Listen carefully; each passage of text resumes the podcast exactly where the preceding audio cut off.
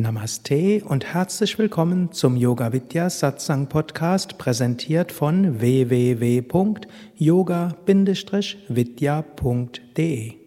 Gut, also kommen wir jetzt zum Flexibilitätstraining, beziehungsweise zur Theorie des Flexibilitätstrainings.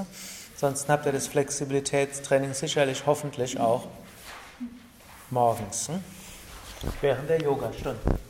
Also Flexibilität.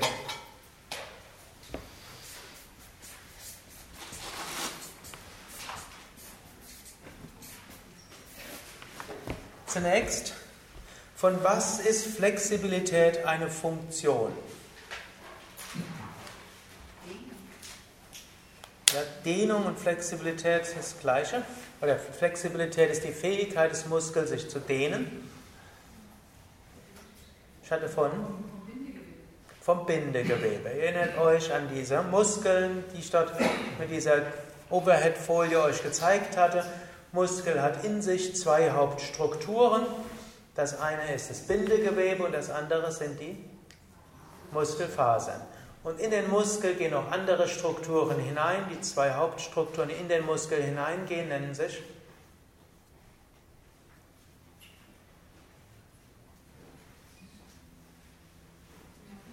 Nervenfasern und Blutgefäße. Genau. Gut, und die Flexibilität ist eine Funktion des Bindegewebes. Man kann sagen, die Flexibilität eines Muskels besteht, wird bestimmt durch die Dehnbarkeit des Bindegewebes. Man müsste noch dazu sagen, und der Fähigkeit der Muskelfasern, sich zu entspannen. Und dann wäre die Frage, Und im weiteren Sinne kann man auch noch sagen, und Flexibilität des ganzen Körpers ist natürlich auch eine Frage der Flexibilität der Bänder und der Gesundheit der Gelenke. Man kann sehr flexible Muskeln haben, wenn die Bänder zu kurz sind, ist was eingeschränkt.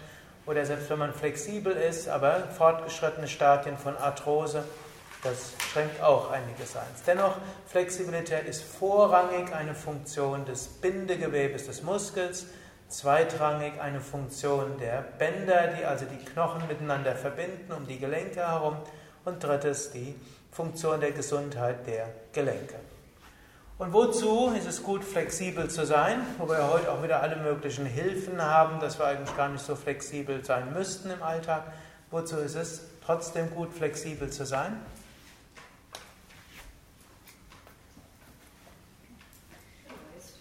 Bitte? Den Geist. Gut, also Yoga sagen wir, körperliche Flexibilität führt auch zu geistiger Flexibilität.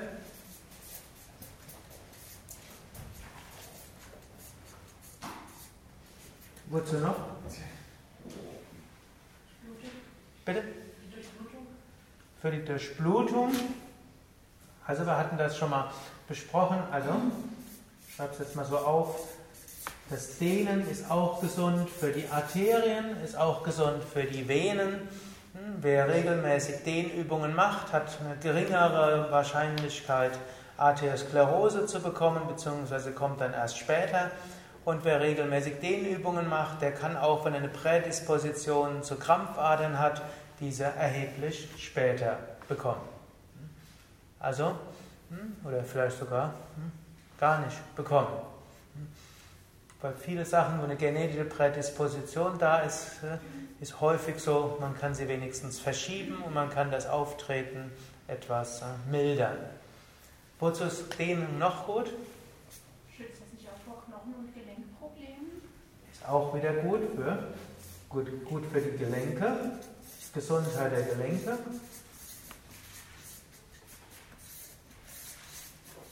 Und du hast etwas Wichtiges auch genannt, für die Knochen. Das haben wir gestern vergessen zu erwähnen. Für beim Muskelkrafttraining. Muskelkrafttraining ist nicht nur gut für die Gelenke, sondern auch für die Knochen, so gut lateinisch, vorbeugend gegen Osteoporose. Und auch Dehnung ist vorbeugend gut gegen Osteoporose. Osteoporose wird oft ein bisschen ja, unkorrekt als Knochenschwund bezeichnet. Das ist jetzt nicht so, dass plötzlich die Knochen verschwinden, sondern Osteoporose heißt, wie ihr vermutlich wisst, dass der Knochen nicht mehr genügend Kalzium einlagert, dass also eine Stoffwechselerkrankung des Knochens, die Knochenzellen, Knochen besteht ja aus Zellen, lagern aus irgendwelchen Gründen nicht genügend Kalzium ein.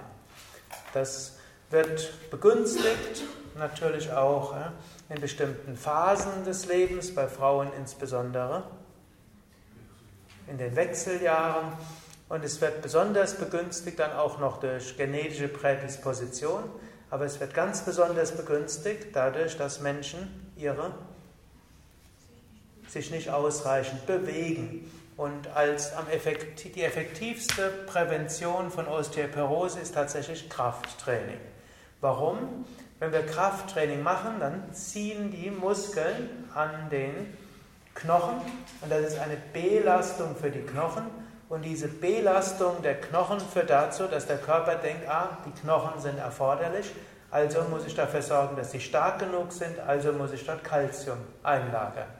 Da denkt zwar jetzt keiner so bewusst, aber ne, letztlich so passiert es als Steuerung. Dagegen, was viele Menschen falsch machen, mindestens früher falsch gemacht haben, ihnen wird diagnostiziert, du hast, eine, du hast Osteoporose, oh, darf ich nichts mehr machen, schonen. Und die schnellste Weise, die Osteoporose zügig voranschreiten zu lassen, wäre schonen.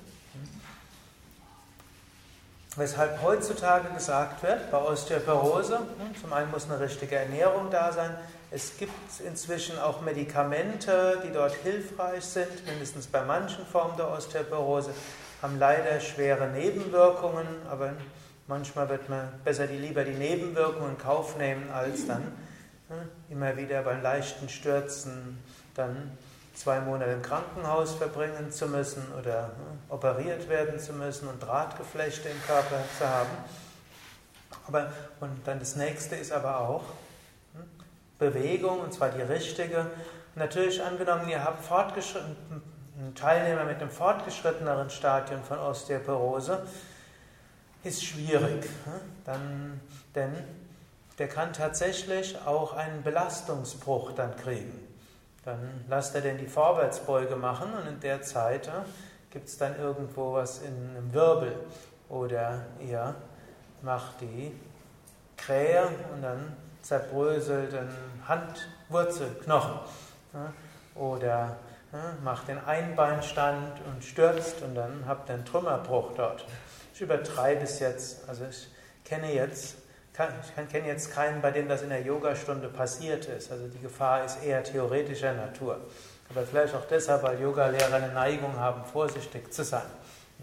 Ich kenne allerdings jemand, die hatte zu Hause gegen meinen Ratschlag Kopfstand geübt, trotz Osteoporose. Und dabei sind die Halswirbel etwas zerbröselt. Das war dann erstaunlicherweise doch nicht ganz so schlimm, nur den Kopfstand konnte sie nicht mehr machen. Aber auf dem Röntgenbild sah das erstmal komisch aus, aber irgendwie ist es dann wieder zusammengewachsen. Weshalb man sagen kann, wenn wir jetzt, nochmal, wenn wir jetzt schon bei dem Thema sind, im Sinne von Yoga bei spezifischen Beschwerden, wie wir gestern gesprochen haben. Bei fortgeschrittenen Stadien von Osteoporose muss man alles vermeiden, was potenziell die Knochen zerbrechen würde. Dazu gehört dann sicherlich Kopfstand, dazu gehört Schulterstand und dazu gehört jede Stellung, wo die Gefahr besteht, dass der Teilnehmer stürzt. Ansonsten alles andere ist soweit okay, wobei bei Fortgeschrittenen soll bitte der Physiotherapeut oder der Orthopäde sagen, was geht, was kann gemacht werden, was kann nicht gemacht werden. Und das sollen die auf, dem, auf der Stellungstafel an Markern durchstreichen oder einkreisen. Bei anfänglichen Osteoporose-Fällen gilt eigentlich vom Yoga-Standpunkt aus kaum eine Einschränkung, nur lasst die Leute nicht Skorpion üben, ohne dass ihr dabei seid, nicht, dass sie dort runterfallen. Und äh, ansonsten, man würde eventuell beim Schulterstand und Kopfstand vorsichtig sein, eventuell sagen, das besser sein lassen. Es gibt genügend andere Übungen, die ausreichend Krafttraining sind und auch Flexibilitätstraining sind. Auch bei der Flexibilität wird ja ein Muskel gedehnt Und beim Dehnen des Muskels wird auch die Muskelansätze und auch die Bänderansätze gezogen und dieses Ziehen ist eine Belastung für die Knochen. Es ist normalerweise keine Überlastung, aber es bringt den Körper für dazu, dass er mehr Kalzium in die Knochen einlagert.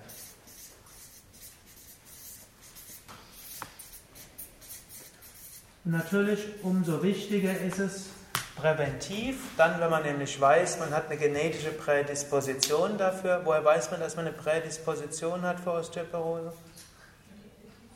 Braucht bloß eure Eltern und Großeltern anschauen und dann, wenn keiner von denen Osteoporose hat und ihr sehr sicher seid, wer euer Vater und Großvater ist, was nicht ganz so, etwa 5% der Menschen scheinen andere Väter zu haben, als sie denken zu haben.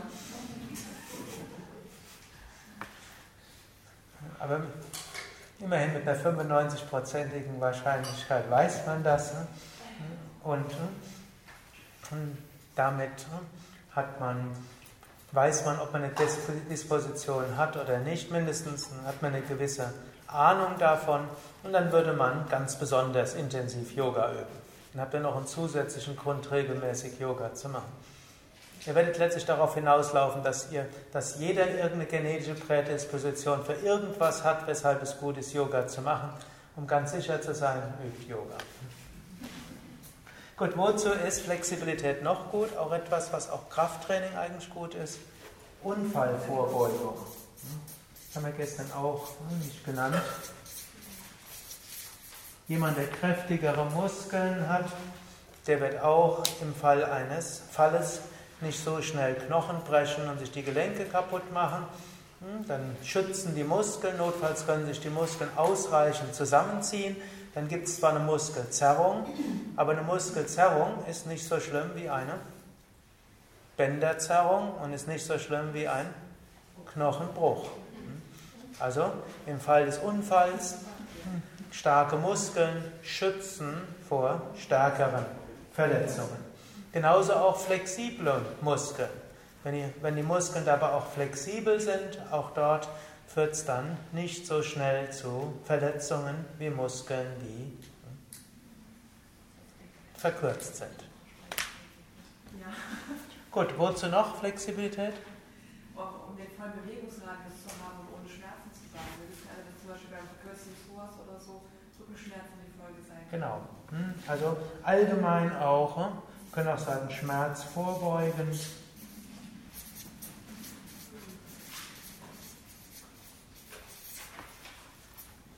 Und natürlich auch letztlich voller Bewegungsradius heißt auch, es ist irgendwo praktisch. Es ist schon gut, wenn man sich die Schuhe binden kann und auch im hohen Alter die Schuhe binden kann. Also wer mit 40, 45 nur an die Schienbeine kommt, der wird viel früher irgendjemand anders brauchen, um in die Schuhe zuzubinden. Und das ist gar nicht mal so selten, dass ne, ältere Menschen damit Probleme haben. Also, und nicht nur dort, in vielerlei Hinsicht ist es hilfreich, wenn wir vollen Bewegungsradius haben, auch in der heutigen Zeit, wo es so viele Hilfsmittel gibt und man gar nicht mehr so viel körperliche Arbeit machen muss. Wozu noch gut? Ja, nochmal eine wichtige Sache. Stärkung des Bindegewebes.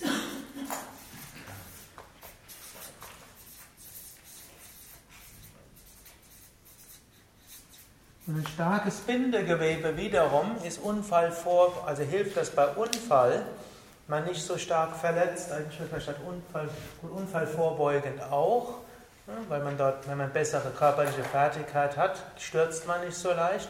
Und selbst wenn man stürzt und das Bindegewebe stärker ist, dann reißt es nicht so schnell und wird nicht so schnell gezerrt. Und auch hier gilt wieder, wenn man das Bindegewebe dehnt, dann ist das ein Trainingsreiz, der erstens das Bindegewebe flexibler macht, zweitens auch stärker macht. Übrigens auch bei so, zu schwachem Bindegewebe oder Hypermobilität sollte man Flexibilitätstraining machen, paradoxerweise. Es gibt Menschen, und ich weiß nicht, ob ihr schon solche in eurer Stunde hattet, die kommen in die erste Yogastunde, gehen in die Vorwärtsbeuge, liegen flach auf den Beinen und sagen, wir haben seit zwei, drei Jahren keine, äh, kein, keine Gymnastik, Yoga oder sonst irgendwas gemacht.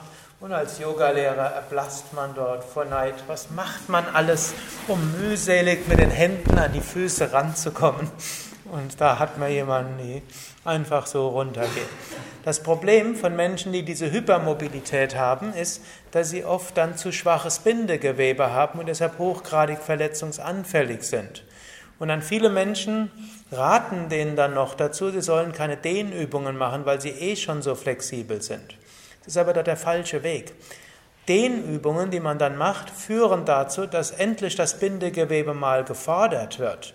Denn ein, zu, ein sehr flexibles Bindegewebe kommt selten zu dem Punkt, dass es wirklich mal beansprucht wird. Es lässt die Bewegung sehr weit zu und wird deshalb nie belastet. Weil es nicht belastet wird, wird es, im, wird es bei dieser genetischen Prädisposition nicht steifer, wie es bei normalen genetischen Prädispositionen wäre, sondern es wird nur einfach schwächer. Also um jemanden mit Hypermobilität zu, dazu zu bringen, stärkeres Bindegewebe zu haben und nicht mehr so schnell sich zu verletzen, brauchen die auch Dehntraining und Flexibilitätstraining. Glücklicherweise muss das nicht sehr massiv sein, aber sanftes Training sollten sie haben und durchaus führt die Teilnehmer weiter in die Dehnung hinein, dann können die ja alle Stellungen im Yoga Vidya Asana Buch wunderbar ausführen. Es sollte allerdings auch ergänzt werden durch Krafttraining. Hm? Also das Krafttraining müssen die natürlich besonders machen und dazu muss man sie besonders motivieren, denn die Hypermobilen sind meistens eher Vata-Typen, wird man im Ayurveda sagen, hm? und äh, irgendwo sich dort übermäßig anstrengen. Das mögen Vata-Menschen nicht so sehr. Die wollen lieber ständig was Neues und viele Variationen ausprobieren. Sie müssen auch nicht täglich sich anstrengen, die haben ja gern jeden Tag was anderes. Aber so einmal die Woche ruhig mal sich richtig anstrengen. In dem Fall würde ich sogar raten, zweimal die Woche ne, wirklich Muskelkraft auch entwickeln. Ich denke, Flexibilität, äh, wenn man Flexibilität hat, dann hat man auch einen höheren Reflex. Ja, also auch wieder Unfall vorbeugend, weil die Reflexfähigkeit wird besser und äh, also auch dafür eine gute Sache. Jetzt kommt noch etwas dazu und das gilt noch vom yogischen Standpunkt aus. Da verlassen wir jetzt die Sportmedizin. Längeres Dehnen ist auch gut für das Prana. Energie kann besser fließen. Wenn man einen Muskel länger dehnt, wird dann nicht nur die, der Muskel gedehnt, wird nicht nur die Arterien und die Venen gedehnt, es werden nicht nur die Organe gedehnt, soll ich vielleicht auch noch sagen, ist gut für die Gesundheit der Organe, gerade wenn es im Rumpf ist.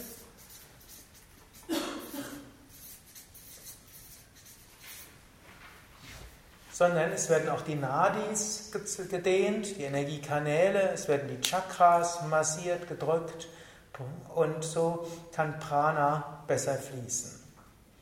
Das ist auch ein Grund, weshalb wir im Yoga ja doch eine recht große Betonung legen auf die Flexibilität. Also eigentlich kann man sagen, mindestens im klassischen Hatha-Yoga, wie wir es ja auch lehren und wie es in den indischen Schriften beschrieben wird, ist das längere Halten von Asanas, die die Flexibilität fordern, der Hauptteil einer Yogastunde. Wir machen Sonnengebet, wir machen auch Kraftübungen wie Bauchmuskelübungen, Beinstärkungsübungen, Rückenmuskelübungen, aber doch die Mehrheit der Zeit sind diese Dehnübungen. Und das eben aus dem Grund, weil die Dehnübungen, die längere Zeit gehalten werden, diese sind für das Prana besonders wichtig. Und auch von allen körperlichen Fertigkeiten, die beim Yoga entwickeln, im Vergleich zu dem, was in der Sportmedizin empfohlen wird, ist eigentlich die Dehnung dort besonders stark betont. Man bekommt durch Yoga eine gute Kondition, aber allein durch Yoga man, kommt man nicht in den Leistungssportbereich. Man bekommt durch Yoga eine gute und für die Gesundheit behaupte ich ausreichende Kraft, wenn man die Übungen eben auch so macht. Aber man wird sicherlich hm, nicht in Konkurrenz treten können hm, zu Kraftsportlern. Hm, noch noch nicht mal hm, zu Freizeitsportlern, die dort im Fitnessstudio dort intensiv trainieren. Aber mit, der, mit dem Flexibilitätstraining im Yoga, hm, wer das ernst nimmt, hm, der wird mit Yoga flexibler werden als Balletttänzer und Tänzer. Und die meisten Tänzer, die zum Yoga kommen, werden feststellen, dass sie über das Yoga nochmal eine, auch mit relativ wenig Trainingsaufwand, die Tänzer trainieren ja viele Stunden am Tag, mit relativ wenig Trainingsaufwand einen guten Schub in der Flexibilität bekommen. Vom Standpunkt der Gesundheit her, ihr kennt das Gesetz der abnehmenden Erträge, auch für die Gesundheit, reicht es übrigens, wenn ihr mit den Fingern bequem die Zehen berühren könnt. Das ist so eine Flexibilität. Und dann gibt es so ein paar Definitionen, auch wie es bei der Rückbeuge und seitliche und Drehung. Diese gesundheitsrelevante Flexibilität hat vermutlich jeder oder fast jeder von euch. Aber wir gehen noch ein bisschen weiter und wir, als für die Gesundheit ausreichend wäre und wir machen es eben wegen dem Prana. Ich könnte mir vorstellen, dass es auch eine gute Wirkung hat, die Flexibilität auf den Stoffwechsel, weil ich würde, wenn es die Stoffe wegtransportiert werden, wenn man so mhm. flexibel ist, wird es irgendwie mehr, Ja, es geht, hängt mit der Durchblutung zusammen, es hängt mit, dem, mit, dem, mit der Massage zusammen. Man könnte eben noch sagen, hm, Stoffwechsel wird angeregt. Massage hm, und so weiter. Spannungen können sich lösen, das ist nämlich die nächste Sache. Wir nutzen im Flexibilitätstraining auch einen eines der physiologischen Muskelentspannungsgesetze, nämlich das Gesetz, dass ein Muskel, der mindestens 10 bis 20 Sekunden lang gedehnt wird, anschließend gut entspannen kann. Das ist auch noch ein Grund, weshalb das isometrische Krafttraining gut ist, weil ein Muskel, der mindestens 5 Sekunden lang angespannt wird, kann anschließend auch gut entspannen. Wenn es ein Muskel, der mit dynamischem Training trainiert wurde, entspannt nachher nicht besonders. Also auch gut für Entspannung. Also gute Gründe für Gehen. Und wenn euch jemand sagt, er sei zu steif zum Yoga, dann wisst ihr, dann ist Yoga besonders wichtig und ihr wisst auch, warum auch die Flexibilitätsentwicklung durchaus hilfreich ist.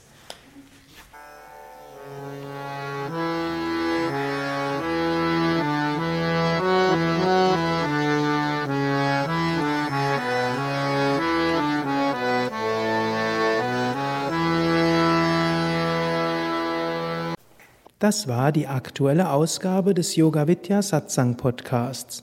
Mehr Informationen zum Yoga über Yoga-Seminare, Yoga-Workshops, Yogakurse, Vorträge zu Spiritualität und Meditation unter www.yoga-vidya.de